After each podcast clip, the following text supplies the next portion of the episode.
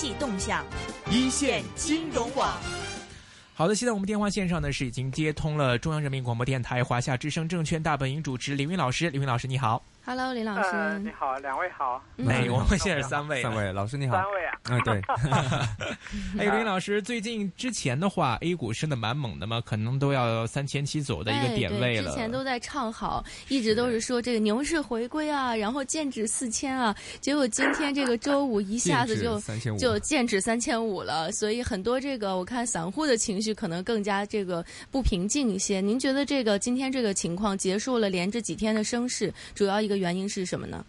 我觉得原因还比较复杂。当然，首先呢是连续六连阳阳之后呢，它有调整的一个要求。那六连阳之后呢，我们看到呢市场内部的分化呢也是非常严重。多数的个股呢其实呈现出滞涨啊，没有资金推动的一个现象。但局部的一些题材股，特别是次新股呢，炒作又过于呃这个激进啊，已经有点像今年二季度的时候的这个状况。那这本身呢就埋下了调整的一个伏笔。第二一个呢，就是呃，今天呢是周五，而这个周五呢，市场普遍呢预计证监会会有所动作，因为市场呢逐渐转暖之后呢，证监会呢也加紧在排兵布阵，比如说 IPO 呢会不会宣布重启啊？呃，另外呢，这个前期去杠杆之后，呃，近期呢，其实市场呢这个加杠杆呢又加的比较快，证监会会不会为此？啊，有所动作。那现在我们知道了，证监会呢在在周五呢已经宣布，就是呃融资融券的这个保证金啊，这个要有百分之五十啊提高到百分之百，是继续呢去杠杆。那周末的这个调整呢，可能跟这个因素呢也有一定的关系。还有呢，就是外围市场呢出现了这个调整的一个走势，而 A 股呢在连续上涨之后呢，其实技术位上面呢也相当的一个敏感，比如说像沪市突破了年线之后。呃，要不要呢？有一个回踩的一个动作。那么从昨天的调整和今天调整来看呢，它也带有技术性的回踩的这样的一个特点。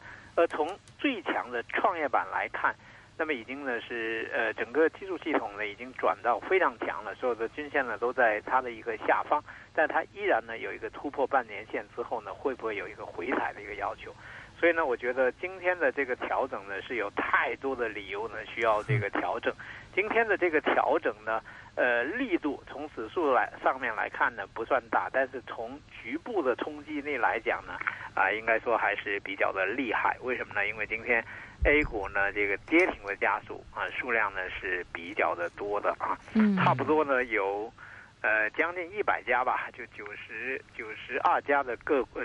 呃，九十三家的个股呢出现了这个跌停，那么显然呢，就是前期这个连续上涨的这些品种呢在在回调啊。那么这个回调的力度呢，有点像十月二十一号的那个调整的力度，但那次呢比这次呢还凶险。那次呢市场的人气恢复呢还没有现在这么好。那次呢大概有八百七十家的个股呢出现跌停。但随后呢，我们看到市场呢并没有重心下，也还是维持了一个整理的一个走势。所以我个人感觉呢，就是呃周五的这个调整呢，有太多因素的这个共同的一个作用，但是呢，应该说下调的空间呢不会不会大。嗯，就觉得就是呃，在这个下调的空间上，大家不要有太多的恐慌情绪啊。那就是有一种说法吧，就是说在三千五百左右的这个点位的支撑是很强的，您这个觉得认同吗？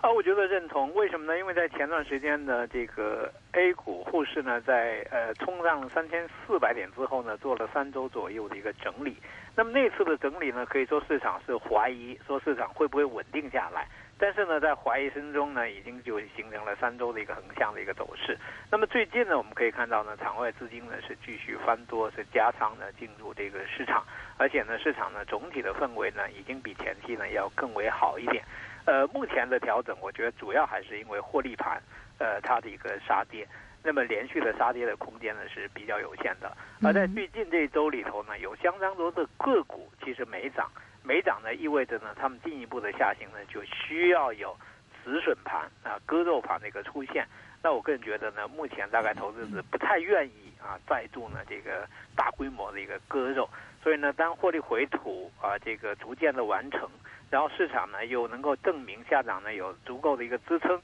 场外的资金呢愿意呢逐渐的进场，那么市场呢就会稳定下来。而且呢，我们可以看到呢，在年末这个阶段里头，IPO 重启呢可能是市场的最关注的一个内容。那么无非呢一个呢就是，呃有二十八家呢存量的，呃最后没有完成发行的公司。啊，要发行，那么投资者如果想参与呢，需要买股票，需要留资金。而未来啊，这个更长周期来看的话呢，就所谓的市值配售，然后呢，呃，中签以后呢再缴款。那我觉得投资者呢还是会呃继续呢在做一个呃这个投资的一个布局。另外呢，我觉得本轮市场呢走的呃反弹走到目前来看的话，整个的逻辑上面呢是接。年初呢上涨的这波这部这个逻辑的，呃，我不知道听众朋友有没有记得我，嗯，我曾经在节目里头讲过，就是今年涨到五幺七八点的这轮上涨当中的一些核心逻辑呢是，呃，继续有效的。从六幺七八点的回调的话呢，是市场在涨多了、涨出问题之后的一个修正，并不影响呢 A 股呢整体啊出现了走好的这样一个基调。那我觉得现在呢，呃，回过头来看的话呢，是呃 A 股呢走好的这个迹象呢，已经是变得越来越明确。这个呢会使得投资者呢在预期方面呢不会过于悲观，预期不悲观，我觉得市场就难有啊大的这个调整空间。嗯。是，您刚才也提到，就是说现在看到市场转好之后，这个加杠杆的情况越来越严重，而且中央也对这一块蛮敏感的，并且马上就做出一些应对，比如说你像提到保证金提高到百分之一百，呃，其实如果说这样一种状态的话，可能未来的 A 股要上升，会不会说在资金面上要伴随着很强很高的杠杆，然后这样的这种强资金的刺激下带动下，然后带再拉升？如果说没有这方面的呃动力，或者说中央在这方面继续不。就是卡的比较死，管的比较严的话，会不会说影响未来的一个上升趋势呢？啊，我觉得如果中央呢希望 A 股呢走出慢牛的一个走势，特别是强调呢这个 A 股市场呢自身的一个呃回报，而不是可能靠大量的这个差价回报呢来实现的话，那我觉得呢继续去杠杆呢应该是一步好棋。最近我一直在想说，A 股呢在今年市场发生了很大的一个改变呢，就是风险偏好呢过高。呃，新进来的这些投资者呢，动不动呢就加杠杆。其实这种加杠杆、这种过于普遍和过于急促的一个使用，嗯，对市场呢是有破坏作用的。包括呢，对其他投资者呢是能够带来负面冲击的。意味着什么呢？意味着市场一旦转好。你不迅速的提高仓位，你可能就会错过这个机会，因为别人加杠杆会非常快，会推动这个市场的迅速呃上涨。但是呢，一旦出现调整的时候，你虽然仓位轻，你觉得你可以看一看，等一等，但是别人呢，因为仓位重，因为加了杠杆，它杀跌呢也会非常的厉害，这样呢就导致市场急涨急跌。急涨急跌，那么显然呢，这个急涨急跌，呃，投资 A 股呢，主要靠差价博弈，特别是比的是谁谁快谁狠，这个呢是不好的啊。所以我觉得这一次呢，如果说啊监管层呢这么快，我觉得比我预计的都更快，注意到呢这个过快加看岗的这个问题，说明了中央呃对目前的市场呢高度重视。第二一个呢，对微调整。是随时进行啊，这种干预呢，它是非常快的，而这种干预呢，我觉得是必须的。如果这是一个投资大众呢参与的一个市场，它不能呢使得这个市场呢偏呃这个风险偏好呢不能过高啊，要降下来。我觉得这是一个好的一个做法。我最近一直在想说，在这个风险偏好这么高的一个背景之下，投资者呢怎么样去把握这个市场？后来呢，我我跟一些朋友在讨论的时候呢，我说可能。包括一些风险偏好低的一些投资者，可能都需要呢去提高风险偏好，因为你如果偏风险偏好很低的话呢，市场涨的时候你仓位低，你赚不到钱；涨起来以后呢，你因为仓位低不肯减仓，但是别人减的比你快，这也不行啊。所以我觉得这一次呢，这个。呃，去杠杆啊，由这个保证金方面呢加以调整，我觉得是有力的遏制了这帮赌徒们 在市场上面兴风作浪的一个空间。我对对市场的稳定是好的。在市场过于重视差价博弈的时候，其实他对基本面肯定是忽视的，因为他只是短暂的持有股票，他只是考虑呢股票短期的一个走势，而他资金介入之后呢对他的一个冲击的一个效果。那么我觉得，呃，应该是通过呢限制杠杆的方式限制。赌徒在 A 股呢有太大的兴风作浪的空间，所以对这个消息呢，我觉得对市场的发展是好的。当然呢，有些投资者呢可能会理解为偏利空，一个是赌徒们会觉得偏利空，第二一个呢，这个消息呢可能对券商多多少少呢会有点影响。嗯。嗯，是，嗯，那么其实就说起这个两融了嘛，这个情况，其实这个 IPO 的消息也是有一段时间了，大家这个呃也有分析说，啊现在市场就是观望这个 IPO 的重启，然后就这个，所以资金上面还是有一些保留嘛。这个你觉得这个 IPO 对这个 A 股的影响大吗？现在？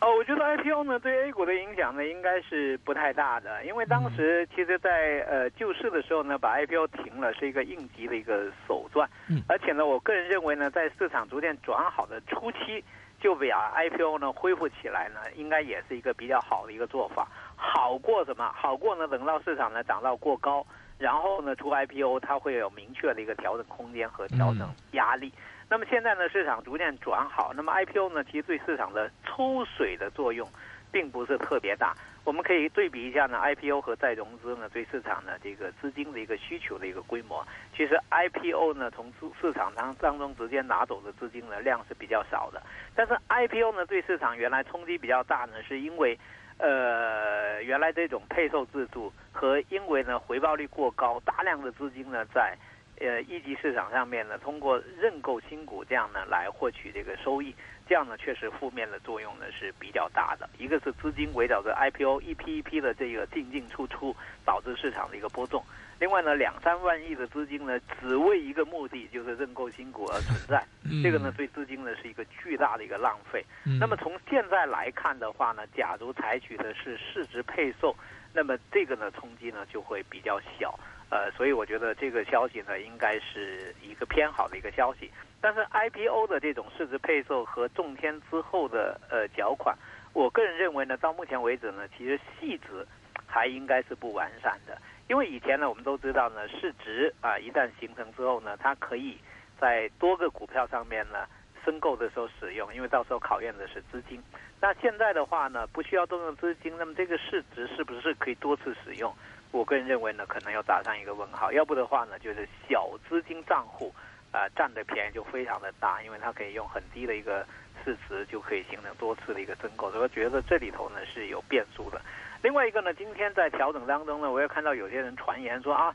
这个注册制呢年内就会推出。我个人认为，在 A 股市场上面，就是推出注册制的话呢，还是要慎重。一个是流程要走完，比如说修改证券法等等这些。第二一个呢，就是在目前呢，呃，整体而言，市场呢对 IPO 的承受力呢相对有限的一个背景之下，其实呢，注册制呢可以在新三板上面呢率先实施，呃，没有必要呢，就是用这种呃让二级市场啊直接呢来做试验品这样一种做法，因为 A 股市场呢现在五六十万亿的这样一个市场，呃，稍微呢操作不当的话呢，跌个百分之二十。那就十万亿，这个这个市值的一个损失，所以我觉得我们可能要考虑呢 A 股自身的一个状况，推出注册制呢要走完流程，另外呢从新三板呢开始做，慢慢的来做下来，不要急。是，呃，另外，其实看到最近在 A 股也好，或者在港股方面也好，这个券商板块一直是大市的一个主力军啊。即便你看今年 A 股的话是这样一个下跌，但券商板块依然是站的比较稳的。它有十只都涨，呃，都是一直是在往上涨嘛，甚至有一些都涨过超过百分之八的。是现在这个券商板块这么强势，您看它的原因是在于哪里？是之前的超跌吗？还是说 IPO 放松，或者说是杠杆加多加多，市场交投变旺？现在原因在哪里？对，为什么独独是券商板在涨？还有它的前景。我觉得在金三胖当中，比如说保险、金融和券商当中呢，金三胖，这金三胖是吗？对对对对，因为保险、金融、券商大的这个股票嘛，叫金三胖哈。那么呃，这个证券股呢被单独呃这个列出来，而且攻击性很强呢，是有道理的。首先呢，他们确实比较超跌，你可以看到呢，他们从高位呢下来的时候。在权重股当中呢，它是跌幅最大的。嗯，呃，第二一个呢，从呃业绩表现来讲呢，尽管今年 A 股呢出现了非常大的一个调整，但三季度呢，券商的整体业绩表现还是比预计的呢更好一点。嗯，呃，同时呢，在说行业分类当中呢，他们也是业绩增长的最快的一个行业。那第三一个的话呢，我觉得从市场博弈的角度来讲呢，选择券商股呢也是呃有道理的，因为市场一旦走好的话，券商股呢本身它就能够受益，并且呢在走好过程当中呢，它能够自我强化。呃，另外呢，在去年年底发动行情的时候呢，呃，这个券商股的表现呢，大家也有目共睹。那么投资者呢，一般来讲会在投资过程当中呢，会有这个路径依赖啊，这个股票哎赚钱，这个股票赚得多，这个股票我参与过，哎，它会有记忆，然后呢，会在某个时候呢，会有记忆重现，呃，会这样啊。还有一个特点呢，我觉得对于集团性的资金，如果想冲击市场的话。比较快的进入市场，并且比较快的呃这个脱离自己的资金成本，那券商板块呢，往往是大规模的资金的短期冲击的啊一个比较好的一个对象。以前 A 股市场上面呢，还有类似于有色或者煤炭这样，就是比较适合呢。呃，资金呢一下子进去，然后拉起来，然后利用它的人气等等这些。那我觉得券商板块呢，到现在为止呢，还有这个特点，这是第四个。那么第五个呢，要小心一点呢，就是我觉得券商股呢是不太能够像去年走的那么疯狂。原因在于呢，券商股呢这一轮啊，它的基本面的变化呢有改善，但是呢很难回到呃去年年初那种，就是它的盈利呢是多路子啊，比如说它可以。呃，期货啊，这个呃，融券呐，融资啊，等等这些，而且当时呢是从下面往上走，是只有获利盘而没有套牢盘。现在呢是，呃，往上拉的快的话呢，获利盘会很多啊，同时呢这个套牢盘呢也会很多。另外，现在即使 IPO 重启的话，那我觉得呢速度也不会特别快，而目前市场的成交规模。应该很难达到呢，像去年那种平均呃一一万五到两万亿，呃那种上来的那种状况，就今年这个二季度的时候呢那种状况，再加上呢券商呢现在整个佣金水平其实已经大幅度的一个下降，现在平均的佣金水平呢可能是万三万四的一个样子，去年呢可能有可能有这个万六啊左右，所以种种的情况来讲呢，券商板块呢作为一个人气板块。自我加强的板块呢有机会，但投资者呢一定要看到它跟去年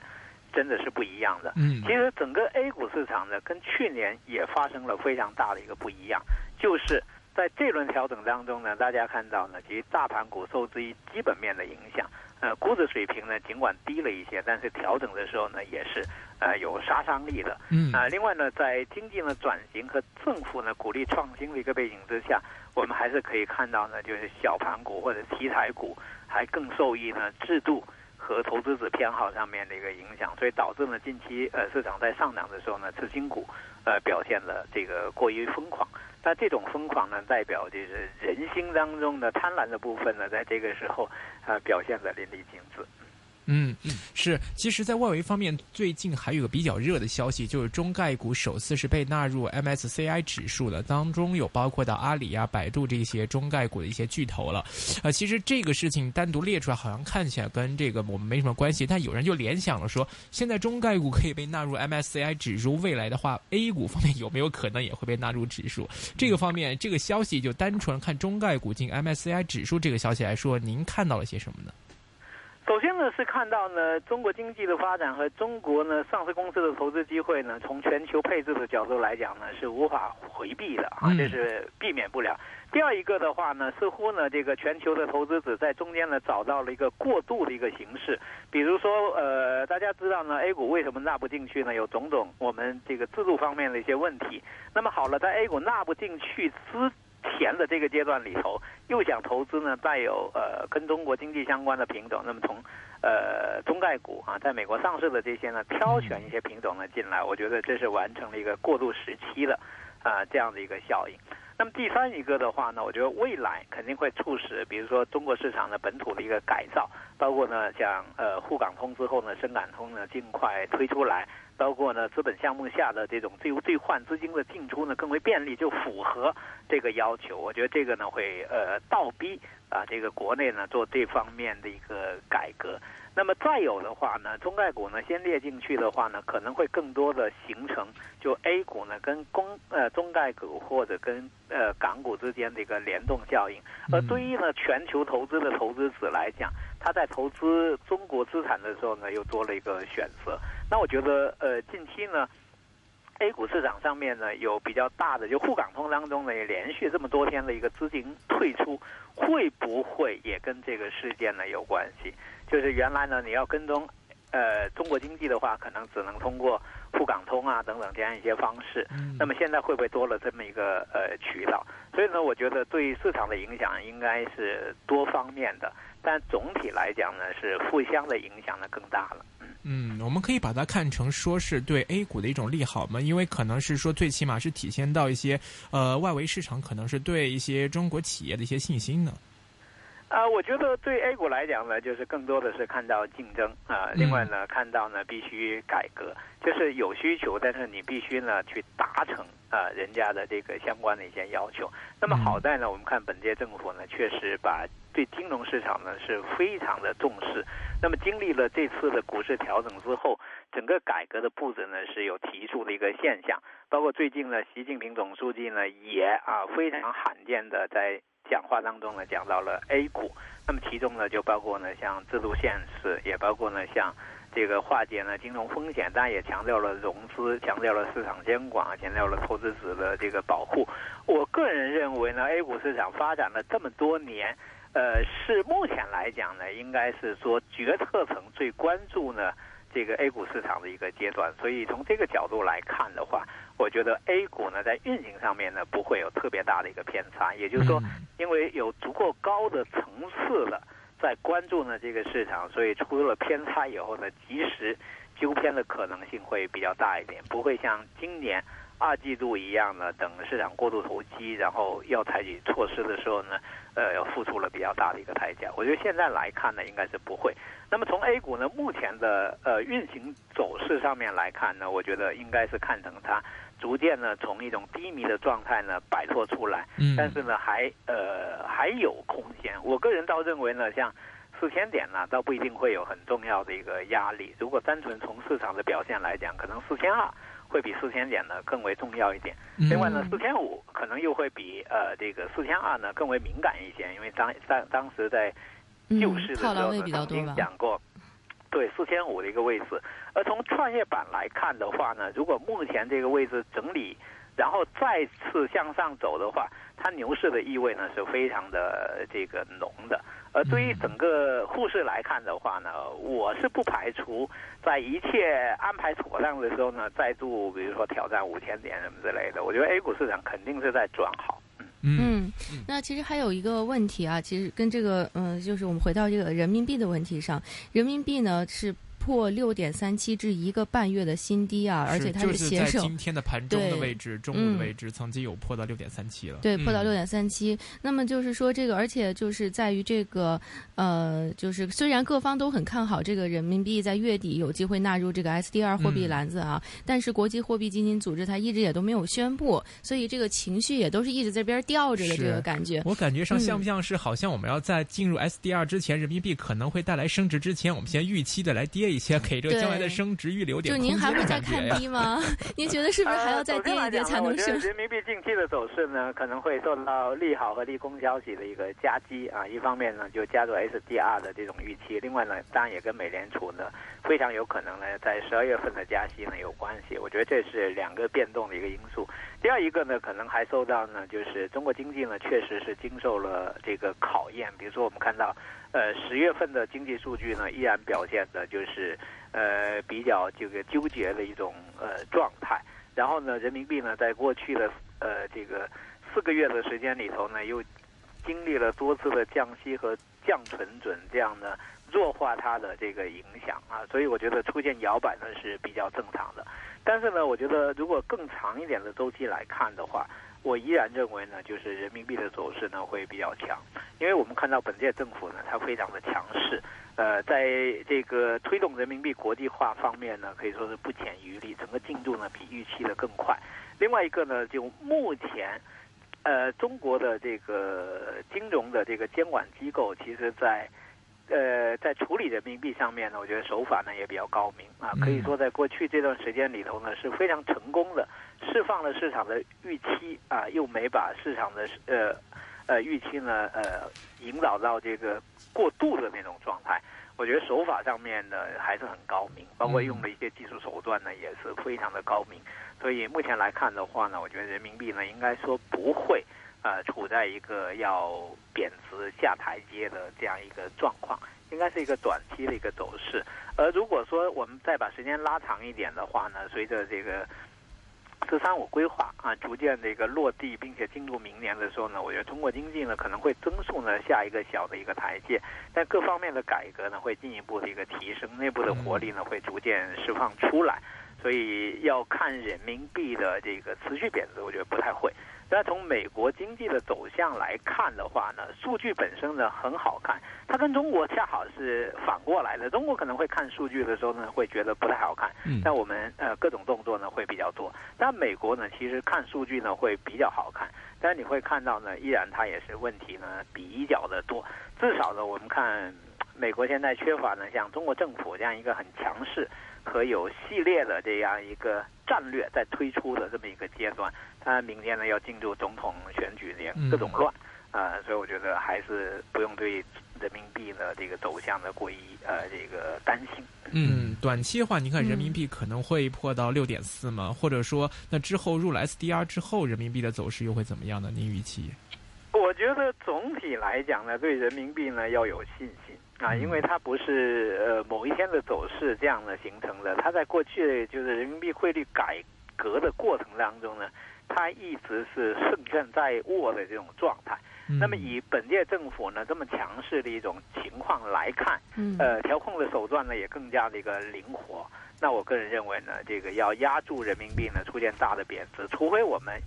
战略是这样，不是的话呢，我估计输的可能性会比较大。嗯，那么其实这个说起这个人民币汇率啊，就是大家也是关注这个美国加息的问题。美国最近经济表现好像不错，然后中国经济不太好，而且也是预期到这个十二月可能会加息。这个对这个人民币汇价或者是甚至是 A 股的影响大吗？我觉得首先呢，人民币呢已经在四个月的时间里里头呢做了三次的降息。那么如果对比美国的加息来讲，我们这个幅度比它大多了。但是人民币呢差不多就地站住，这本身就反映了人民币的一个强势。第二一个呢，呃，美联储呢会不会加息呢？现在还是有一点点变数。另外，加息它会不会寻找更小的一个比例来加息？那这个里头呢也存在变数，那这两个变数呢，使得它对人民币的强势，我个人认为呢不会太持续。另外呢，美联储加息之后呢，如果美元转强，导致全球呃货币，特别是新兴这个经济体呢出现动荡，或许恰好呢给人民币的国际化呢提供这个空间。所以我觉得，呃，综合来看的话呢，美联储这样一个。微小的一个加息的一个可能性，不会对人民币呢形成特别大的一个冲击。搞不好就是美国在收割，我们在播种，可能会这样。呃，对，这说起这些 A 股啊，这些东西，就是 A 股要国际化嘛。现在最近前一阵子不是有一个消息，就是突然间就是说深港呃深港通会呃推出嘛，呃，可是后来又证实了不是一个现在消息，是一个过去的消息嘛。对，它也需要时间。去运作这个对对对对，你预期这个对对 A 股的一个国际化的一个过程影响大吗？我我觉得有这个沪港通做铺垫的话呢，到目前为止实施的情况呢还不错，所以深港通呢应该推出，技术上面的难度呢会比较小。呃，可能需要有差别的地方呢，就是它在原有沪港通的基础上面呢要有多大的一个突破，可能这是比较考验呢是技术的一个地方，就是。把它推出来，照照抄原样推出来就太容易了。呃，怎么样突破一下，可能是一个难点。因为前段时间呢，我有特意呢去深交所拜访了一下，其实他们整个准备工作也还做的还是比较扎实。应该说，如果各方面没有太多意外的话呢，我觉得明年一季度之内推出的可能性会非常的大。嗯，明白。好的，今天非常高兴请到的是华夏之声证券大本营的主持林云老师。那么听众。